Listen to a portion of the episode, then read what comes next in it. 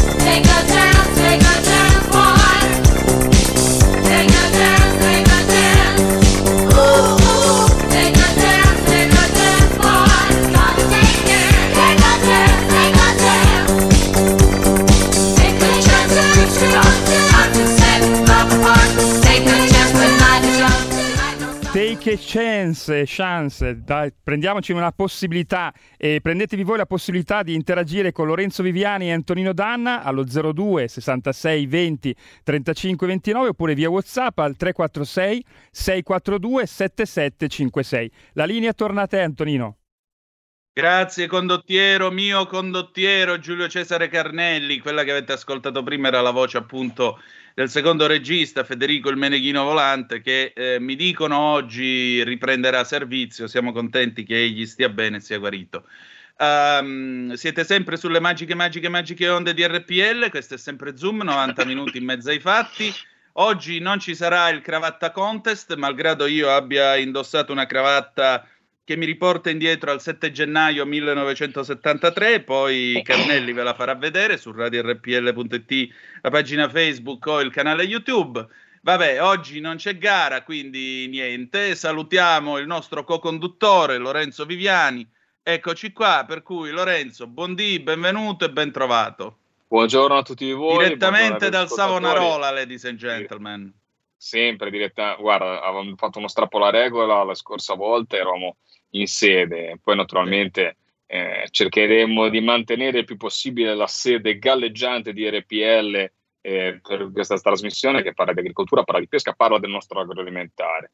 Eh, salutando i radioascoltatori, un breve accenno alla puntata di oggi. Oggi andremo dalla tua Sicilia, Antonino, e quindi parleremo di agrumi, del, del giardino eh, che dovrebbe essere il giardino d'Italia ed Europa da un certo punto di vista delle primizie dell'agroalimentare che eh, la bellissima terra di Sicilia e, e, poi andremo a finire in quel del lago di Garda, quindi sarà un collegamento diretto da il Mall Italia di La Spezia, quindi fra pescatori professionali di mare, fra pescatori professionali di lago, incontreremo eh, Marco Cavallaro, pescatore alla terza generazione storico del lago di Garda, che ci parlerà delle problematiche e della vita che fa il pescatore nelle acque interne. Quindi eh, una bella puntata ricca di, di territorio, ricca di, di, di nostre eccellenze, soprattutto mo, parlando di Sicilia, ricca anche di vitamina C, mi viene da dire, Antonino. Eh, direi di sì, infatti. Eh, Giulio Cesare, per favore, nel frattempo possiamo telefonare al nostro ospite. Altra cosa, è arrivato, è arrivato una zappa al 346-642-7756. Ecco, adesso state vedendo la mia immagine con la cravatta odierna che io indosso. Come sei bello, come sei bello. Vota danna, vota danna, vota danna.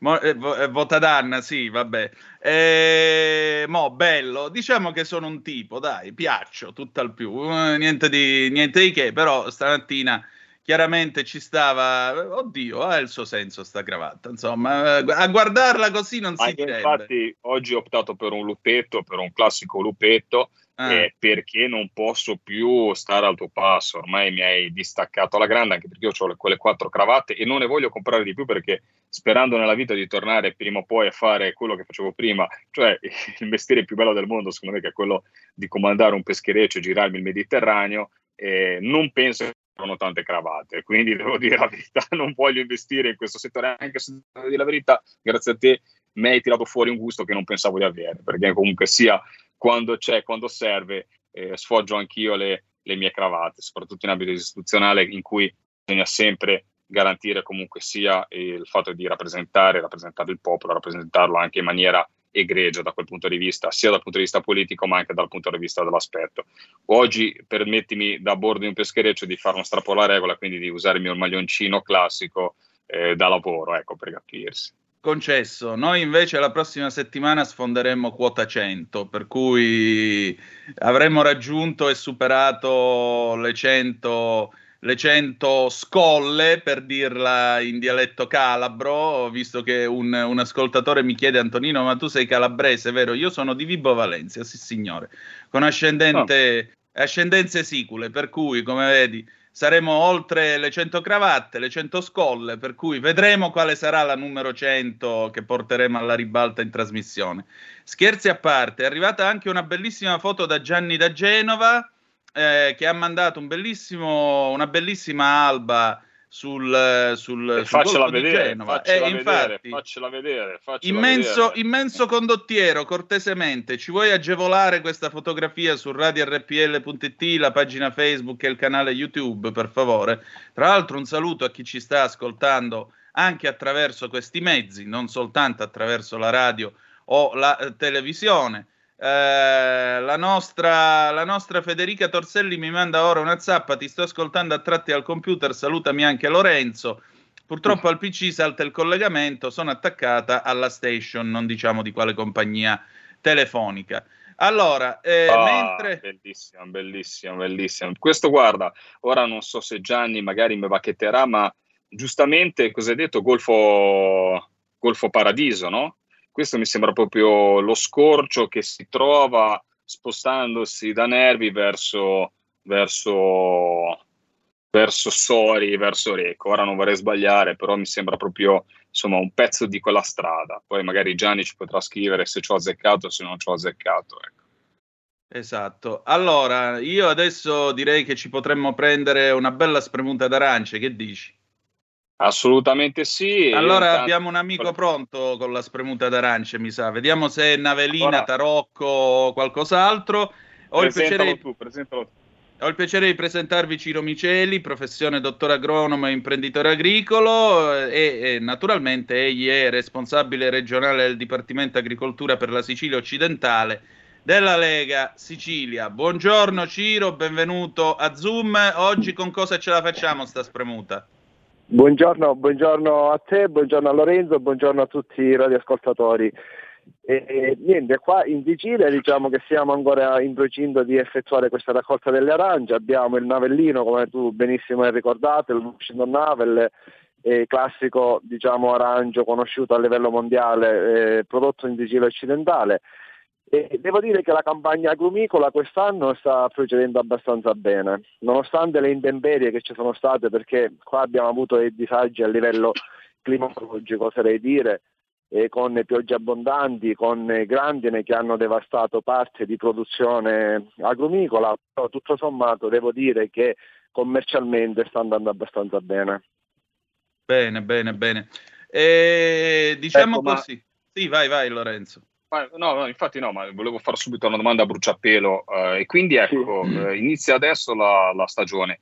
E quindi le, le, le, le, arance che abbiamo trovato fino adesso, secondo te, la maggior parte da dove arrivano, Ciro? Ma soprattutto come possiamo aiutare la Sicilia, a parte acquistando le arance che provengono da quel territorio, ma eh, ecco, la concorrenza si fa sentire, ma la concorrenza soprattutto di paesi come la Spagna. Mi ricordo benissimo eh, addirittura che avevamo denunciato una piccola cosa e soprattutto, fammi dire, non è la battaglia delle battaglie, però avevamo fatto, mi raccomando, i diavoli a quattro perché dopo aver parlato di agroalimentare, dopo esserci eh, battuti alla Camera, appena entro eh, alla mensa della Camera mi ricordo questo arancio egiziano messo lì in mensa che mi ha fatto imbestialire, soprattutto dove in teoria si dovrebbe sì. fare gli interessi del popolo italiano, averci l'arancio egiziano sì. in quel momento mi ha fatto veramente saltare un diavolo per capello. Ecco, per la serie cominciamo vuol... bene. Eh, cominciamo bene.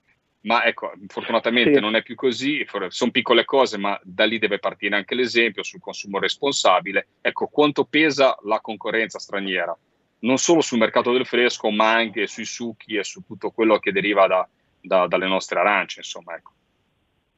Sì, sì, devo dire, mh, mm, hai detto benissimo, praticamente eh, già da settembre io mi accorgo, eh, sono un attento osservatore andando nelle grandi distribuzioni organizzate e ti ritrovi sul banco eh, diciamo del, dell'ortofrutta e possibilmente l'arancia egiziana come l'arancia del Sudafrica e diciamo che nel periodo di settembre non abbiamo produzione qua in Italia, si inizia da eh, inizio novembre, metà novembre con la navellina e poi per, seguendo con il Washington Navel, che è il Washington Navel clone 2000, 3033.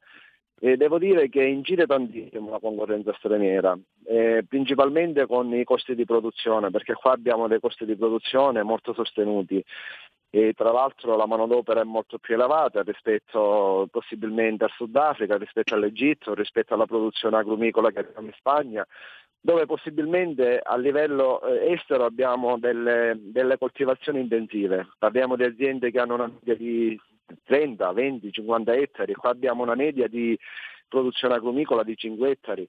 Possibilmente ci sono aziende che hanno un ettaro eh, che hanno 10 ettari, che hanno possibilmente 20 ettari, una delle più grosse aziende agrumicole siciliane.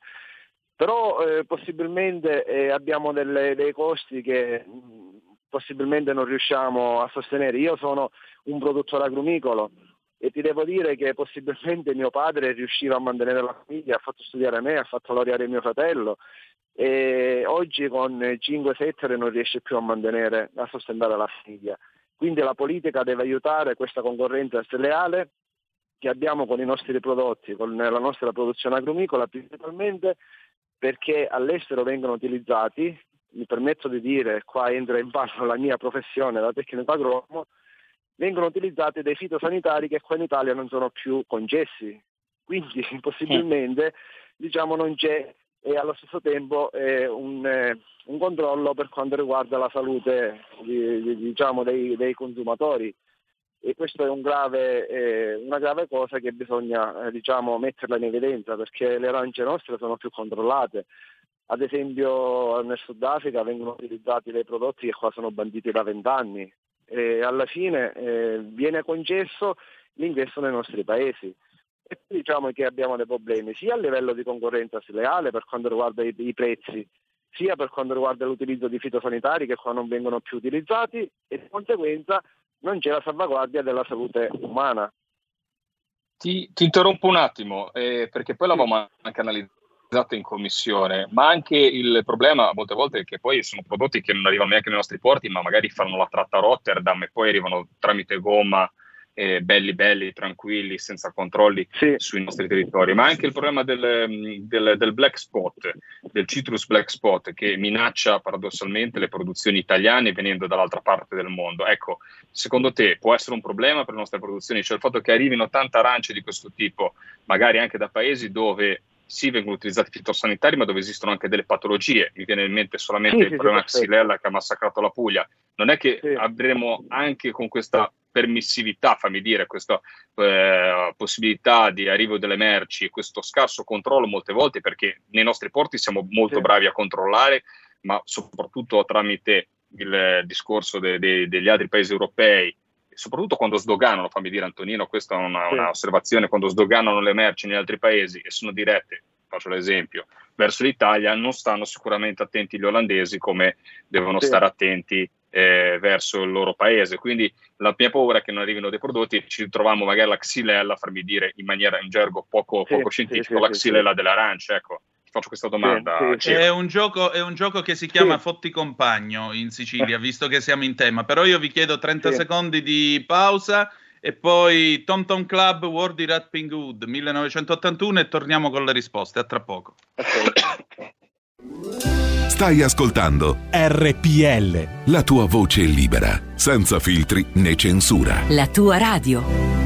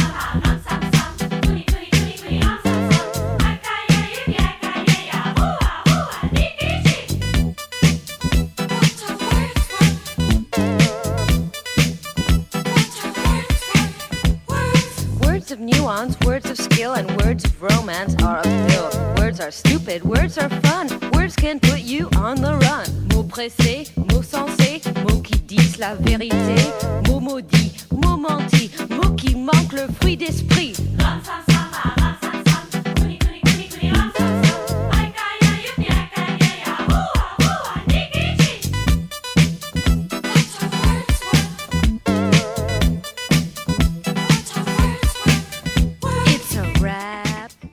E la linea torna subito da Antonino Danna e Lorenzo Viviani.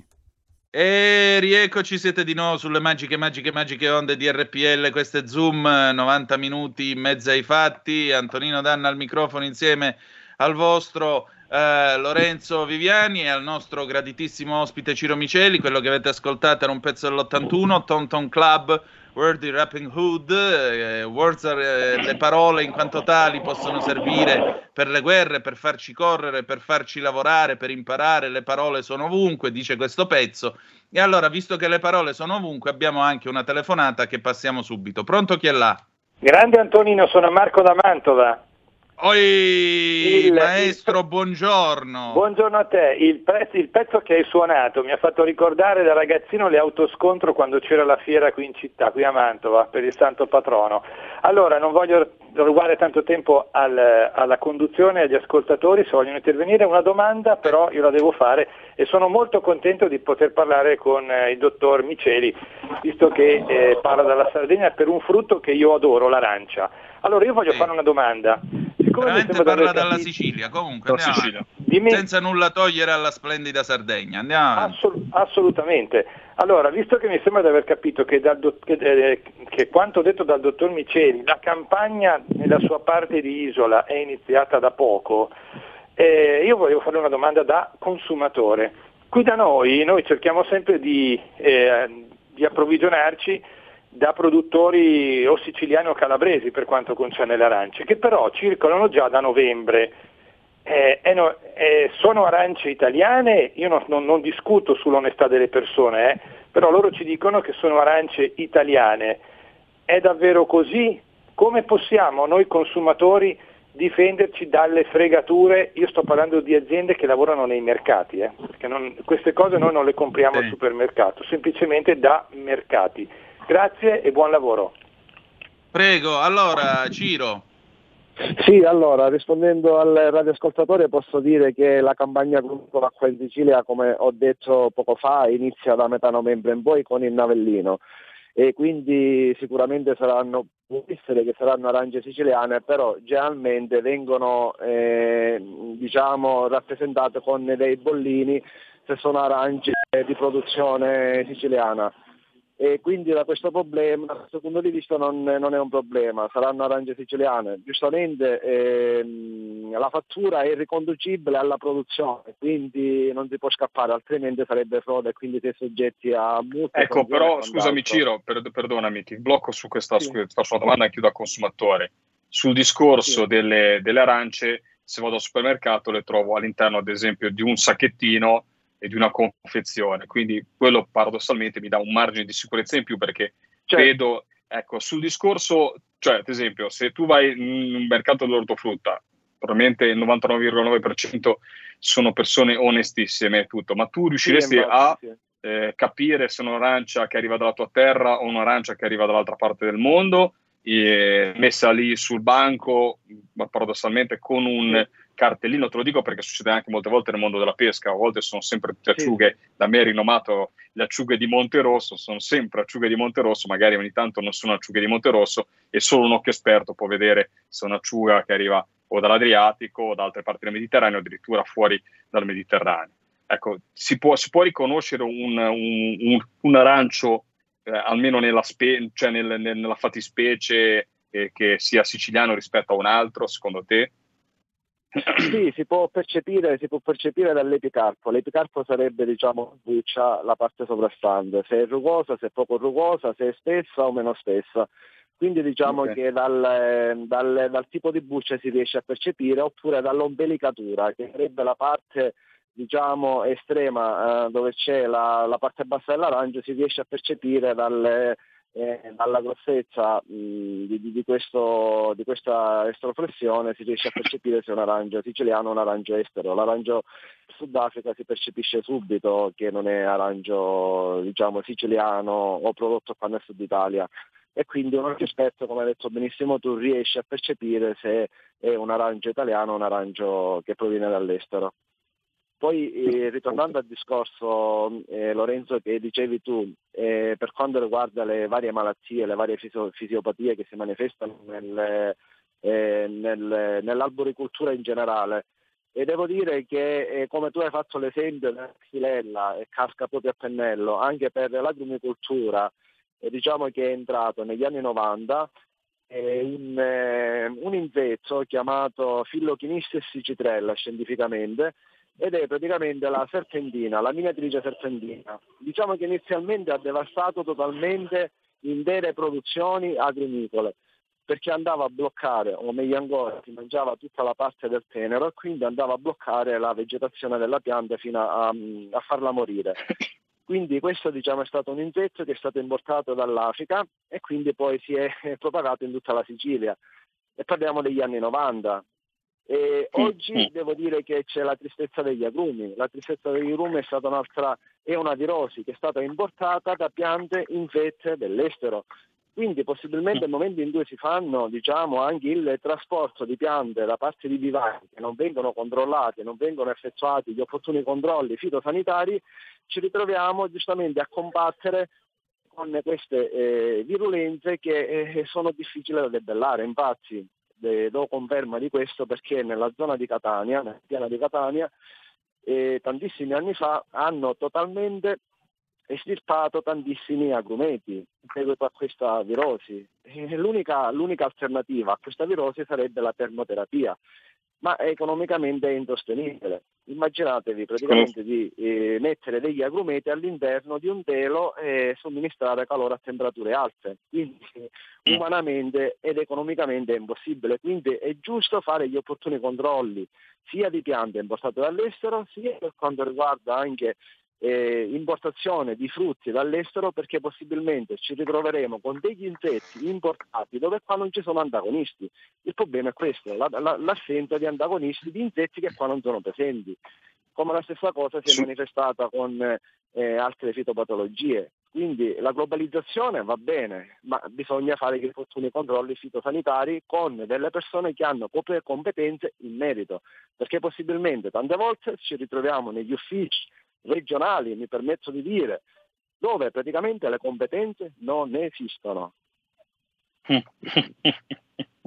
quella è una storia che si la pura realtà. Eh, quello, Antonino non ti esprimere perché su questo sarebbe da parlarne delle ore. Però detto sì, questo sì, sul discorso del virus tristezza eh, della, della, tristezza degli agrumi eh, ne abbiamo parlato anche tante volte in commissione ma è un problema molte volte che si va a sottovalutare diventa poi quando noi con leggerezza facciamo arrivare delle specie esotiche, comunque sia delle, delle, delle, dei patogeni, ma viene pensato solamente alla cimice asiatica, alla vespa velutina, sì, a, come abbiamo detto alla xylella, che è questa, questo, questa, questa malattia che ha portato via eh, un, una parte di un settore economico della Puglia, porta via tradizioni, cioè se non si sta attenti si riesca di, non solamente di cancellare dei settori economici molto importanti, non solamente si, riesca, si rischia di cancellare eh, un prodotto tipico e che dà naturalmente eh, anche eh, illumina dei territori, magari anche delle aree disagiate, ma le fa diventare rinomate grazie alle eccellenze, ma si perde anche identità e cultura dei territori, quindi molto importante presidiare. Antonino, ti lascio a te la domanda, poi andiamo su quel, su quel del lago di Garda. Uh, passami una battuta tipicamente palermitana. A Palermo, quando un bambino piange, qualcuno per sfottò gli dice chianci, chianci, catacatta aranci. Allora, parlando, sì. piangi, piangi che ti compro le arance. Parliamo di prezzi. Qual è il prezzo che rende remunerativo un chilo di arance per, le, per chi lo produce? Quale dovrebbe essere il prezzo? Questo lo diciamo allora, anche per quelli che quando arrivano al supermercato si fiondano, eh, arance 0,98 il chilo. Eh, sì, e poi vediamo che cosa c'è dentro, la cera o qualcos'altro. Sì, perfetto, hai detto benissimo, perché mh, diciamo per avere dei prezzi, i prezzi che ci dovrebbero essere allo stato attuale per avere anche un sostentamento per l'agricoltore, dovrebbero essere non inferiori a un euro 0,90 centesimi chilo. Perché se noi consideriamo tutte le spese che ci sono, sia di coltivazione del terreno, di pature, concimazioni, trattamenti e quant'altro, oggi l'agricoltore deve essere premiato per il lavoro che fa l'imprenditore agricolo. Va premiato, non tassato. perché oggi l'agricoltore non è più l'agricoltore di vent'anni fa, ma è un agricoltore più professionalizzato. Parliamo di agricoltori che hanno una cultura media, che hanno minimo il diploma, quindi io giro le aziende, giro tantissime aziende in tutta la Sicilia, dal, dal nord al sud, dal centro all'occidente della Sicilia.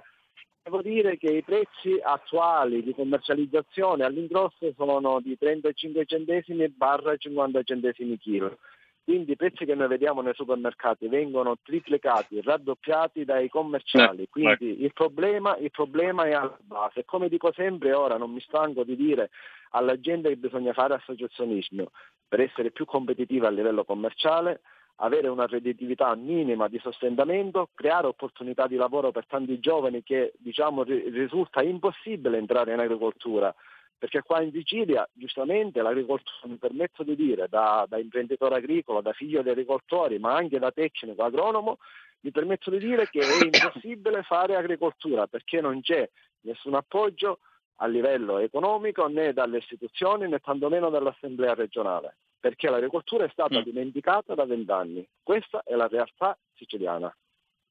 Senti, una domanda che diciamo riaffiora da alcuni ricordi in bianco e nero.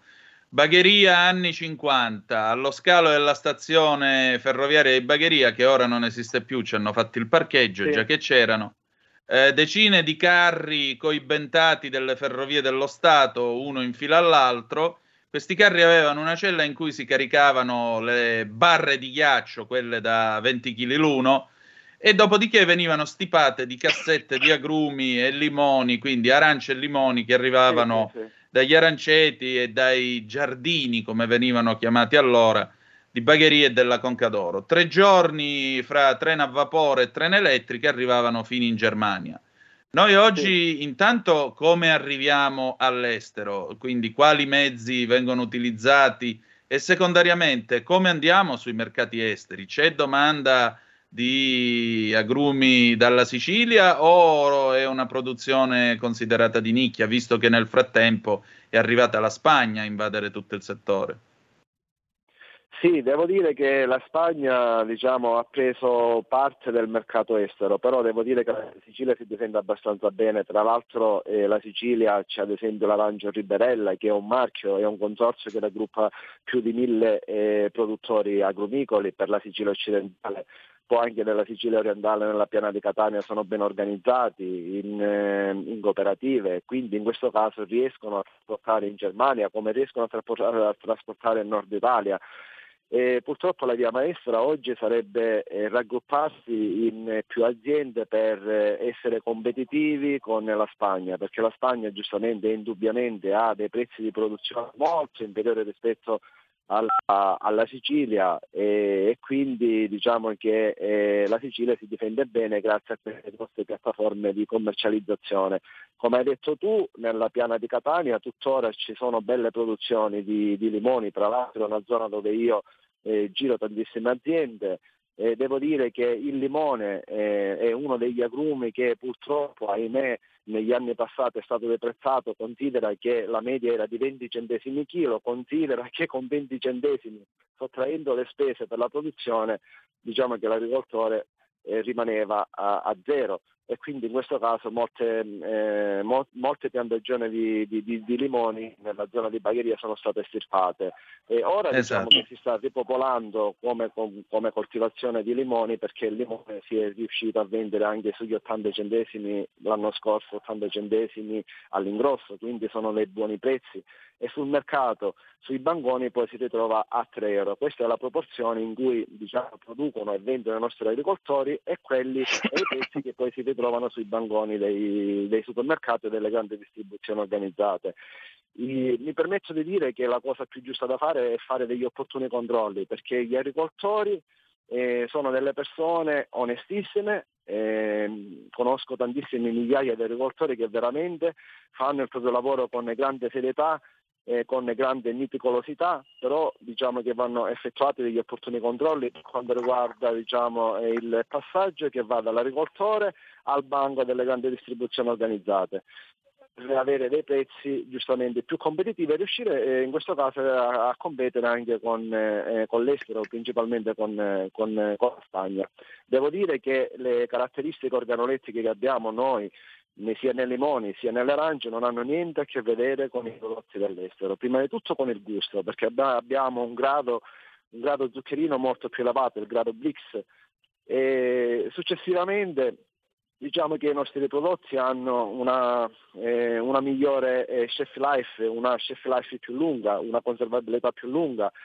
E, e, quindi in questo caso abbiamo dei prodotti che bisogna salvaguardare prima di tutto la qualità eh, penso proprio che oggi come oggi, in un periodo di crisi, la gente cerca di comprare l'arancio che costa di meno, non sapendo che possibilmente l'arancio che costa di meno, l'arancio che proviene dall'estero, è soggetto a dei trattamenti fitosanitari che possono essere seriamente dannosi per la salute dell'umano, perché in Italia possibilmente determinati fitosanitari sono stati banditi vent'anni fa. Quindi eh, la gente non sa che le arance comprate in Sudafrica eh, sono soggetti a, a determinati determinati fitosanitari che sono seriamente compromettibili per la salute umana. Ok, allora Ciro. Questo, questo sì. non solamente per le arance, e quindi insomma un invito che vi, eh, insomma, mangiamo un arancio perché, perché, perché pensiamo che ci possa far bene, perché eh, fa bene anche insomma nel periodo invernale, per i malanni invernali, vitamina C a go go, come tanta gente prende, sì, si fa la bella sì. al mattino, ma facciamolo con qualcosa che sia veramente sano e naturale. E facendo l'appunto su, sul, eh, sulle, sulla parte dei rincari di filiera, Ciro purtroppo è proprio così. Molte volte potremmo avere maggiori guadagni per gli agricoltori e minori spese per i consumatori se solo non eh, ci fosse questo rincari molte volte eh, che vanno sì, ad arricchire solamente una parte, l'ultima parte della filiera, molte volte la parte della filiera che fa meno lavoro di tutti e che però è quella che eh, lascia eh, toglie il contatto fra il consumatore e il produttore. E, sì, infatti... C'è da lavorare molto sulle pratiche sleali, eh, tanto si è fatto a livello romano, tanto si fa anche a livello di Bruxelles e togliere come è stato fatto tutto il discorso delle aste a doppio ribasso e sinceramente ogni tanto pubblicizzare anche la grande distribuzione che fa de, delle, de, delle, delle giusti, dei giusti prezzi rispetto a altri che eh, insomma io conosco ma in questo momento non vorrei poi prendermi delle querele o certo. far prendere querele certo, RPL certo. che purtroppo invece stro- molte volte fanno proprio un'attività di strozzinaggio quasi verso i produttori. Grazie Ciro di essere stato con noi, eh, vedremo un po' di approfondire, ci farei sapere magari a fine stagione, quando sarà terminata la stagione dell'arancio, come è andata e come è andata insomma a livello italiano e anche dire se riusciamo a esportare, perché quello importante è non solamente darlo, eh, farlo conoscere ai nostri, eh, ai nostri italiani, ai nostri concittadini, ma anche riuscire a portarlo e far conoscere le eccellenze in tutto il mondo. Grazie Ciro di essere stato con noi. Sicuramente, grazie a voi. Un salutone alla Sicilia. Dimmi. Grazie a voi, una buona giornata, Ciro. grazie, arrivederci. Ciao. Ciao, ciao. Ciro. Ciao, a te. Ciao. ciao. Allora, Ciao. nel frattempo che chiamiamo il nostro secondo ospite, abbiamo due telefonate. Lisetta, buongiorno. Buongiorno a tutti e due. Allora, oltre a quello che avete detto voi, poi la Spagna c'è anche altri prodotti che non è neanche a mettere a confronto con i nostri, non per dire male, ma insomma io li ho, eh, li ho provati, non ne vale la pena, è meglio sempre il prodotto italiano. Allora, io volevo dire che ci sono anche tante preoccupazioni da parte di noi consumatori e adesso ve le dico. E cioè che preoccupa, ad esempio, e dipende sempre dall'Europa, il disegno mi sembra di un'agricoltura europea che vada verso una riduzione delle produzioni dei redditi, con un aumento di prezzi per i consumatori, e, senza significativi vantaggi per l'ambiente. E questa è una, perché dovrebbero crescere le importazioni, ho sentito, per far fronte al fabbisogno di alimentare di tutti. Non siamo all'anno zero, mi sembra, signor Tonino, no. L'agricoltura italiana è già tra le prime in Europa per sostenibilità, mi sembra. Per questo il Parlamento europeo, pur approvando questo che ho letto, la strategia uh, Farm to Fork, non mancano poi altri motivi di preoccupazione secondo me. Si teme ad esempio che si punti a promuovere diete con maggior consumo di prodotti vegetali, a danno di quegli animali o che i profili nutrizionali possono mettere a rischio la comunicazione nutrizionale su molti prodotti. Così come eh, aspetti molto critici presenta il tema dell'etichettatura nutrizionale che vede l'Italia opporsi e giustamente alla proposta dell'etichetta a semaforo mi sembra Nutri-Score un tema che merita secondo me un prossimo approfondimento. Vi saluto, arrivederci e buona giornata.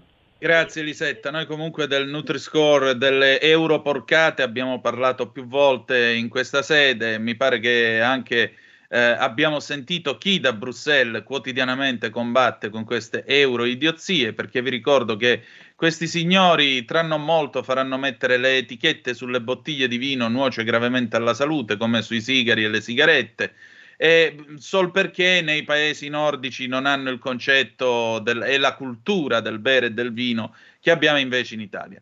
Chiudiamo questa pagina, ne apriamo un'altra perché passiamo a parlare di pesca nelle acque interne. Allora io voglio salutare eh, Marco Cavallaro che è pescatore da eh, tre generazioni in quel del lago di Garda. Gli do il benvenuto e cedo Grazie. il timone, è il caso di dire, al nostro Lorenzo. Dai, Lore. Ciao Grazie. Marco, intanto ti chiamo da, da, da, tutt'altra imbarcazione da pesca perché qua siamo in quel del Mar Ligure, però mi piace come collegamento e insomma sentire un collega che invece proviene dall'acqua interne. Ci siamo conosciuti io Marco per il problema eh, delle rimissioni delle specie alloctone, però mi faceva piacere non solamente parlare di questo problema e tra poco avremo anche con noi il collega Formentini in altra veste esteri, però magari lo manteniamo mm. così avremo la possibilità di salutare sia Marco sia il, il suo lago di Garda. Però ecco, certo. eh, raccontaci un po' cosa vuol dire fare pescatore di acque interne, cosa vuol dire eh, insomma fare il tremaglino, fare il, il, lavorare con le reti da posta su un, un lago bellissimo come quello di Garda. Bah, guardi, noi da tre generazioni facciamo i pescatori sul lago di Garda e per pescare mi hanno sempre insegnato i miei genitori eh, che per raccogliere bisogna seminare. Noi abbiamo la fortuna di avere il più importante centro etiogenico d'Europa pubblico e non privato, no? qua sul lago di Garda in funzione eh, dal 2000 perché è stato rinnovato, quelli vecchi sono stati dismessi e abbiamo messo in funzione. Questo ci garantisce da fare una pesca sostenibile, non a chiacchiere, ma nei veri fatti e le parole, perché noi seminiamo tutti gli anni no, 40 milioni di corregoni che li pescheremo poi fra quattro anni quando saranno adulti. Questo ci permette di avere sempre la pesca sostenibile della, della, dell'80% del pescato che facciamo che è basato sul lavarello corregoni. Ecco, si sentiva delle idiozie dell'Europa, ecco, noi quest'anno purtroppo per la prima volta in 70-80 eh, anni non, ci hanno vietato di seminare un pesce che è la vita per noi pescatori, perché ci serve, è la vita per la ristorazione del lago di Garda, perché il lago di Garda è andato sui prodotti locali per avere una sua tipicità e il corregone è la stragrande maggioranza del pesce.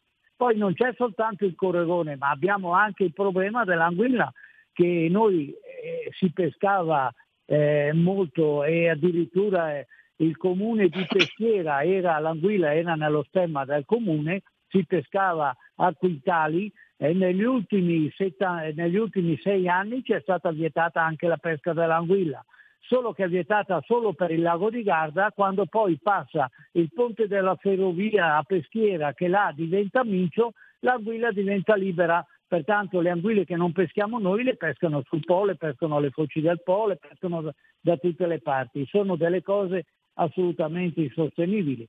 Adesso speriamo che questa faccenda del Corregone è talmente idiota che verrà risolta perché il Corregone è ambientato ormai da 50 anni, abbiamo sempre fatto sperimentazioni con l'università, è sempre stato sotto controllo anche dal punto di vista genetico e tutto, è un prodotto di larghissimo consumo a basso, a basso costo perché è un prodotto pescato rispetto agli altri prodotti pescati che non si trovano in commercio è un prodotto favoloso, adesso vogliono estinguerlo come hanno fatto col carpione, che anche il carpione ci è stato vietato di immetterlo negli anni, a metà degli anni 60 e praticamente adesso si è quasi estinto.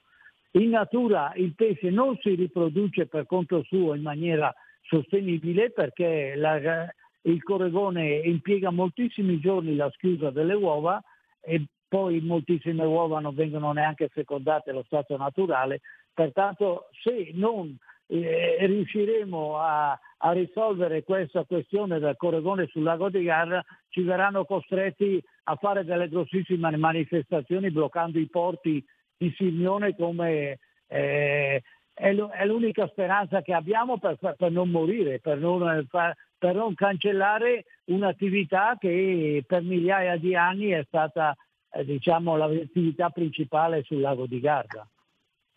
Ecco, Assolutamente, eh... fra, parentesi, fra parentesi Antonino, poi ti lascio la parola, sì, sì. non parliamo solamente di, eh, l'ha già ben detto Marco, di, un, di, un, di, un, di, una specie che è diventata veramente non solamente endemica nel territorio, è diventata autoctona, anche se viene considerata sempre alloctona, perché ricordiamo che le specie per essere autoctone devono essere più, mi sembra, da 400 anni la testimonianza, quindi insomma parliamo di, eh, di, di, di, cifre folli da un certo punto di vista, ma è diventata eh, autoctona sicuramente nella cucina, nei piatti, nella tradizione, sostentamento di tutto il turismo, del sostentamento di tutta la ristorazione e che si basa soprattutto la ristorazione del lago di Garda, che fatemi dire non deve servire sul lago di Garda un branzino o una sogliola pescata in mare, ma deve servire un piatto che arriva dal territorio, come mm. è giusto che sia fatto invece in quel, eh, invece in maniera inversa eh, per quanto riguarda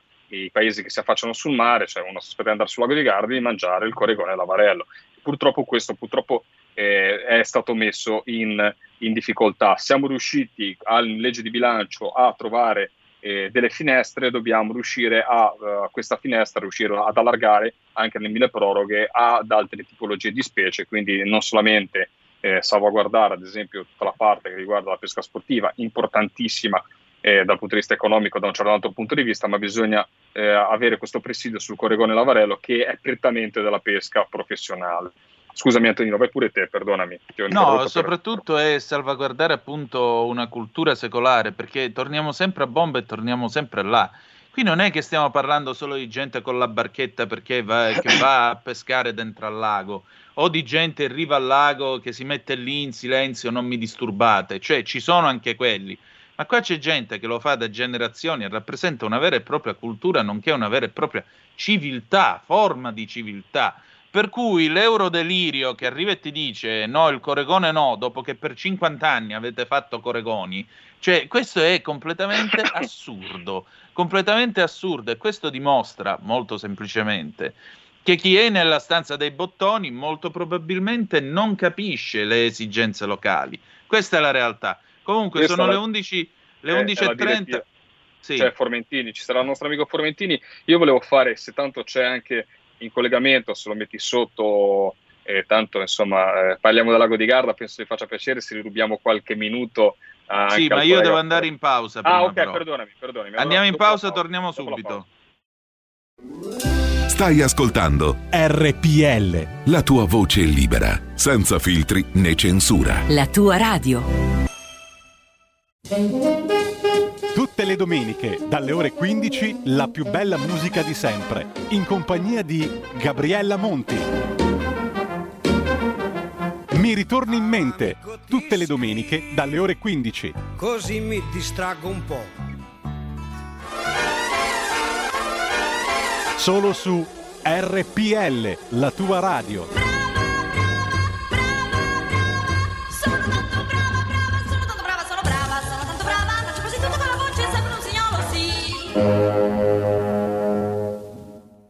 Ridiamo subito la linea a Lorenzo e Antonino, abbiamo anche un ascoltatore, dopo l'ascoltatore chiameremo Paolo. Ok, eh, allora passiamo un attimo all'ascoltatore, poi la parola a Lorenzo. Pronto chi è là? Buongiorno, sono Mauro da Reggio, Antonino. Quella, ciao. Ciao, vedi, avendo io pescato, avendo ormai 66 anni e da quando l'età di 5 anni che da bimbetto con mio padre andavo a pescare sul lago di Garda dalla riva, ma poi ho avuto modo negli anni anche fino a una quindicina d'anni fa avevo il gomone toscolano moderno per cui eh, con la cavetta nera trainando ho preso anche un paio di trote di lago. Volevo sapere dal pescatore di mestiere com'è la situazione del persico reale perché si era rarefatto in una maniera pazzesca e risulta, io ultimamente qualche volta ci vado e da Toscolano Moderno eh, verso Garniano pesco con il vivo perché qualche luccio direi di distanza enorme c'è ancora. Vorrei sapere però la presenza anche di siluri perché è più che noto che ci sono, visto che sono lungo tutto il fiume, tutto il fiume Micio, logicamente sono senz'altro andati lì. E c'è anche una presenza davanti all'imbocco del, del Mincio a Peschiera, no? di carassi che sono stati mollati, mi pare dalla federazione di pesca sportiva di, di Verona, o cioè, sì, veronese, per, pesche, per, la pesca sportiva che veramente, sono veramente una specie alloctona che non so cosa diavolo abbiano fatto per lasciarle. Grazie. Lorenzo e poi il nostro Marco. Ma no, vai ecco, Marco, vai, vai Marco. Direttamente. Vai, Posso? Marco, vai. Eh, Niente, voglio rispondere all'ascoltatore dicendo che il persico intanto per il lago di Garda è molto abbondante, anzi c'è, c'è il problema opposto che sta diventando troppo numeroso in confronto a, diciamo, al, all'habitat naturale perché eh, sono venuti a mancare per note cause eh, di patologie le alborelle e il pesce di, di pastura Tanto è vero che i persici adesso stanno facendo cannibalismo, mangiano, quelli grossi mangiano quelli piccoli. Ecco perché eh, è un problema di sovrannumero de, del persico, che è molto, è molto, presente nel lago di Garda, non, a differenza di altri laghi. Perché noi oltretutto abbiamo un sistema di pesca che li peschiamo estremamente grossi. Per quanto riguarda la, la, questione del siluro, fortunatamente noi abbiamo una diga idroelettrica sul fiume Mincio a Sottopeschiera che ha impedito venire i siluri nel lago di Garda. Se ne è pescato qualche rarissimo esemplare nella zona di Peschiera, eh, però fortunatamente il lago di Garda rispetto agli altri laghi non ce n'è di siluri nel lago di Garda, ce n'è stato preso qualche sporadico esemplare. Per quanto riguarda i carassi, quelli sono finiti nel lago eh, di Garda con le semine delle carpe. Per sbaglio mescolati insieme alle carpe sono stati seminati dalle province eh, per seminare la carpa nel lago e, e sono finiti dentro i carassi e quelli si stanno riproducendo in gran misura e che ci creano anche dei grossi problemi a noi della pesca perché non sappiamo dove calare le reti per non farle riempire di Caracci ad esempio per pescare la tica o per pescare il lucio o altri pesci.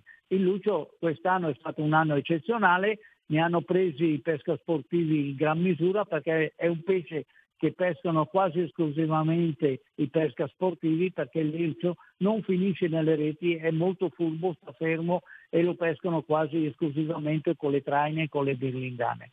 Per quanto riguarda invece la trota, che ne ha preso qualche esemplare, la trota purtroppo eh, anche quest'anno non avendo l'incubatorio in funzione non verranno seminate le trote per, proprio perché per la faccenda dell'autotono eh, hanno vietato anche la trota fario che era quella che veniva seminata nel lago. Tutti questi problemi di semine, e se non si semina adesso, si ripercuoteranno nel breve futuro quando questi pesci eh, erano, erano fonte di catture. Ecco, eh, spero di essere eh, stato esauriente. Allora, se siamo tutti d'accordo, io aggiungerei un altro uomo di lago con il suo spazio diplomaticamente perché è già in linea Paolo Formentini. Quindi Buongiorno. io manderei la sigla così lo facciamo partecipare.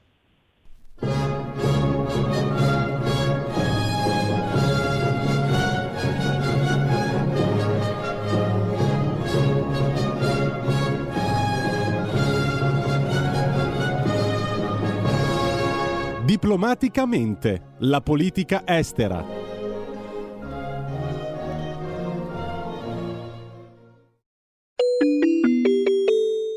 Qui Parlamento.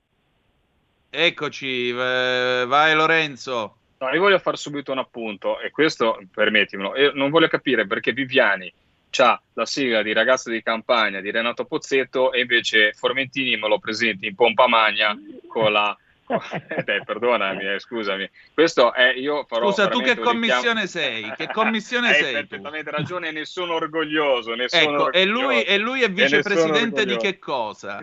Ne- assolutamente sì, assolutamente Eh, sì, allora, assolutamente sì. Mi eh. piace e sono orgoglioso di ragazzo di campagna, anche se da pescatore non dovrei dirlo. Io volevo fare una domanda, intanto saluto l'amico Paolo Formentini a Marco. Ecco, com'è cambiata la vita? Eh, tutti i mestieri cambiano. Eh, si adattano, si vendono i prodotti, magari prima si vendeva direttamente il commerciante, poi eh, si fa prima vendita. Ecco, com'è cambiata la vita in tre generazioni, a parte questo grave problema che va risolto sicuramente delle missioni del special lockdown, un grave problema che impedirà di fare, di fare il mestiere del pescatore, eh, insomma, in poche parole.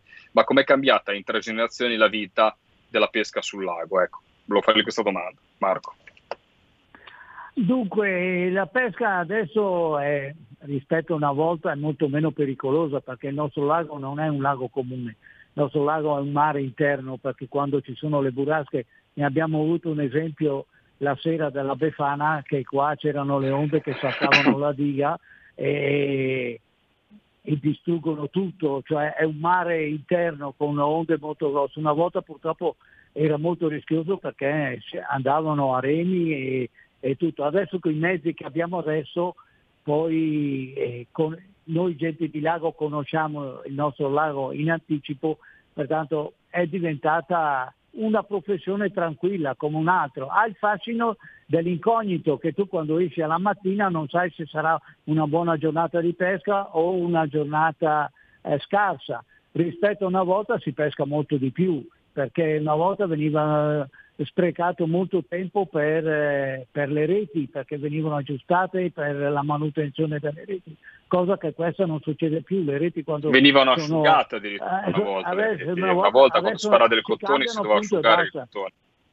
Ecco, pertanto adesso una, è una vita abbastanza tranquilla e normale che permette di vivere abbastanza bene chi lo fa seriamente seguendo tutte le regole che ci sono, perché oltretutto noi abbiamo un, un regolamento fatto nel 2000 proprio basato sulla ricerca scientifica, basato che ogni pesce ha il suo tipo di rete, è una pesca tutta particolare quella che noi facciamo nelle acque interne perché noi abbiamo una, pesce, eh, una pesca mirata, noi andiamo a pescare il corregone, peschiamo solo il corregone, andiamo a pescare le sardine, abbiamo le reti per le sardine, si pescano alle profondità delle sardine, la nostra è una pesca molto selettiva, ogni pesce ha la sua rete, ha il suo periodo di protezione e ha suo, le sue reti ad hoc che vengono vietate nel periodo che devono essere vietate. Ecco, non si pesca per sbaglio poco e niente, insomma, ecco.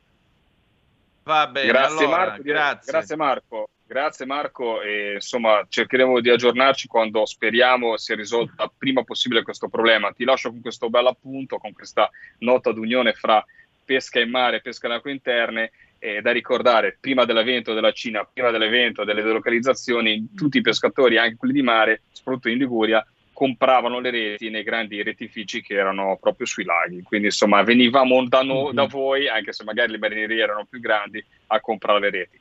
Grazie Marco di essere stato con noi grazie e ci aggiorneremo voi, prossimamente. È un piacere avervi ascoltato, grazie. Grazie, grazie ancora.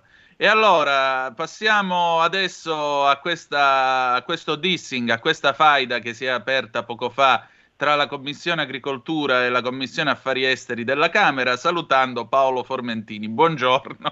Buongiorno, se c'è ancora Lorenzo mi raccomando in diretta di seguire da vicino il problema perché è un problema così che può sembrare un problema leggero quello della non possibilità di mettere corregone ma è un problema drammatico per i laghi, per il lago di Garda in particolare. E qua e qua Lorenzo. Assolutamente d'accordo con, con, Paolo, d'accordo con Paolo. E sarà un problema che dovremo risolvere tutti insieme, cercare di, di, di portarlo a casa nel primo provvedimento utile, perché non può, si perde, come dicevamo, non solo una parte economica, ma si perde l'identità, la cultura, la ristorazione, il modo di mangiare di un, di un intero territorio, insomma, a cui eh, non è solo legato Paolo come residente, ma che richiede proprio il turismo locale. Io vi saluto, vi lascio allora ai temi eh, della politica estera. Ci rivediamo quindi con Zoom Green Agricolo Pesca il prossimo venerdì. 14 di gennaio, eh già, corre il tempo. Grazie Lorenzo. Ciao a tutti, ciao Paolo, ciao, ciao, ciao Lorenzo, ciao. ciao. Paolo carissimo, allora buongiorno, grazie ancora una volta per la tua presenza questo venerdì. Paolo, senti, eh, si apre questo nuovo anno, quando è che eh, qualcosa aveva accennato Matteo Salvini sal- venerdì scorso quando è intervenuto qui a Zoom, eh, quando è che l'Italia tornerà ad avere una politica araba, il che non vuol dire assistere a nuove notti di Sigonella con il Presidente del Consiglio che scende giù a chiamare dalla cabina telefonica perché ha i telefoni intercettati da Reagan, ma eh, quando è che avremo di nuovo una politica araba che, che, significa anche Israele, un nuovo rapporto con Israele, eh, che riaffermi la nostra posizione di centralità nel Mediterraneo? Sì, nel frattempo, come si è detto, il mondo è cambiato, il Medio Oriente è cambiato e adesso mm. per avere una politica araba bisogna eh, capire cosa è successo, ma noi abbiamo avuto l'opportunità, grazie alla nostra radio, di analizzarle nel dettaglio e capire cosa è successo con la sigla degli eh, accordi di Abramo.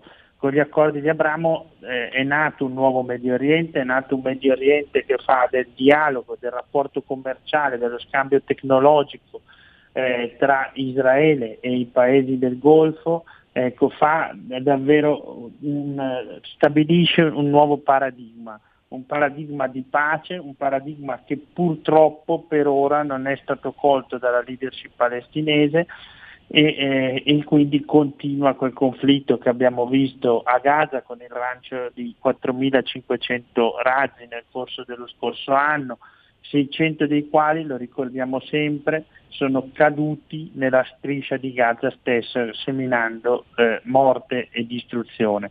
Quindi i terroristi di Hamas fanno morire la propria gente pur di cercare di colpire qualche civile israeliano. Questa è la verità perché quei razzi non vengano lanciati eh, su installazioni militari ma contro case civili contro infrastrutture, contro eh, magari eh, gente che semplicemente sta facendo il proprio lavoro nei campi. Certo. E senti, in tutto questo eh, noi naturalmente credo che possiamo svolgere una funzione di mediazione, non fosse altro per la nostra posizione centrale nel Mediterraneo che ci rende, a prescindere, una nazione strategica, ponte tra Oriente e Occidente, tra nord e sud del mondo.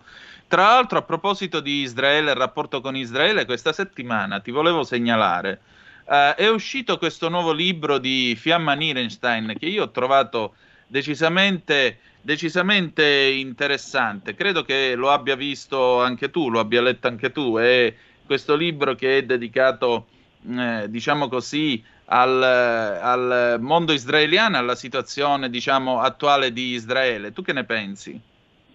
Ma è un libro fondamentale per capire cosa sta succedendo nella, eh, nella narrazione della sinistra globale eh, nei confronti di Israele e dell'antisemitismo.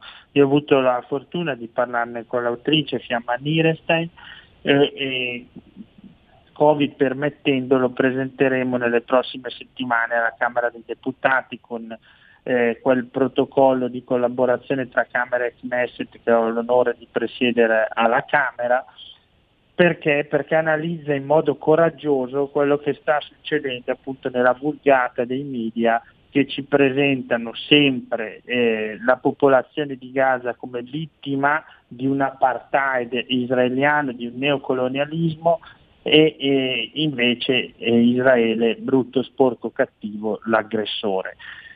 Eh, il libro Jewish Lives Matter ovviamente ricorda nel titolo quello che è stato il motivo scatenante di questa campagna, quel Black Lives Matter partito negli Stati Uniti, eh, un movimento che appunto eh, proclama che i bianchi per il fatto di essere bianchi devono vergognarsi di esistere, chiedere scusa quotidianamente per tutto ciò che hanno fatto, non la costruzione di una civiltà, di una democrazia eh, tra le più avanzate al mondo, ma, ma appunto questo colonialismo e quest'idea trasposta su Israele eh, di questi, eh, lo dice Fiamma Nirestein, fa quasi sorridere, ma in realtà deve fare paura, questi israeliani che sarebbero dei suprematisti bianchi. Eh, ricorda Fiamma Nirestein, tanti israeliani sono originari dell'Africa, pensiamo alla comunità dei falascià etiopi, eh, e quindi eh, fa davvero sorridere, non fosse drammatico perché nell'ignoranza del quotidiano si pensa davvero a questi super bianchi israeliani che opprimono i neri palestinesi, questa è l'immagine forte che ci lascia Fiamma Nirestein. Non è così, e anzi questo nuovo antisemitismo che fa dell'odio eh, contro Israele, la benzina che scatena appunto la fiamma che mai purtroppo ha smesso di ardere dell'antisemitismo ma che sempre muta, Ecco, è chiarito il concetto a pagina 27 del libro di Siamma Nierstein eh, con un esempio molto chiaro, quando Martin Luther King, niente po' poco di meno che Martin Luther King nella lettera a un amico antisionista scriveva ascoltami caro amico, se ce l'hai con Israele sei antisemita. Ecco, poche parole chiarissime, eh, poche parole chiarissime che però ad esempio i membri anzi le membre, le donne membro del, eh, membre della eh, squad cosiddetta, eh, quel nucleo di democratici americani, democratiche è il caso di dire, eh, donne arrabbiate contro appunto i, i torti dei, dei bianchi, ecco, quello che proclamano è questo nuovo odio per Israele, lo Stato condannato 95 volte dalle Nazioni Unite, dall'ONU, perché è Stato razzista. Bene, ecco, tutto ciò ovviamente fa parte di una narrazione cara alla sinistra, ed è surreale pensare che mentre tutti noi cerchiamo per associazione logica eh, i nemici degli ebrei tra l'estrema destra, e ci sono, e come se ci sono, chi inneggia nazismo, fascismo, ricordando magari le leggi razziali, però c'è qualcosa di molto più subdolo e pericoloso, è la denuncia di Fiamma Nirestein, che è quel, quella polvere sottile e impalpabile, è una sua definizione, che è l'antisemitismo dei Corbyn laburisti, della squadra americana, un antisemitismo che fa di questa associazione mentale, di questa idea degli ebrei come colonialisti e cattivi, come Israele Sudafrica della nostra generazione. Ecco, si arriva a tanto. Israele Ma va non... difeso.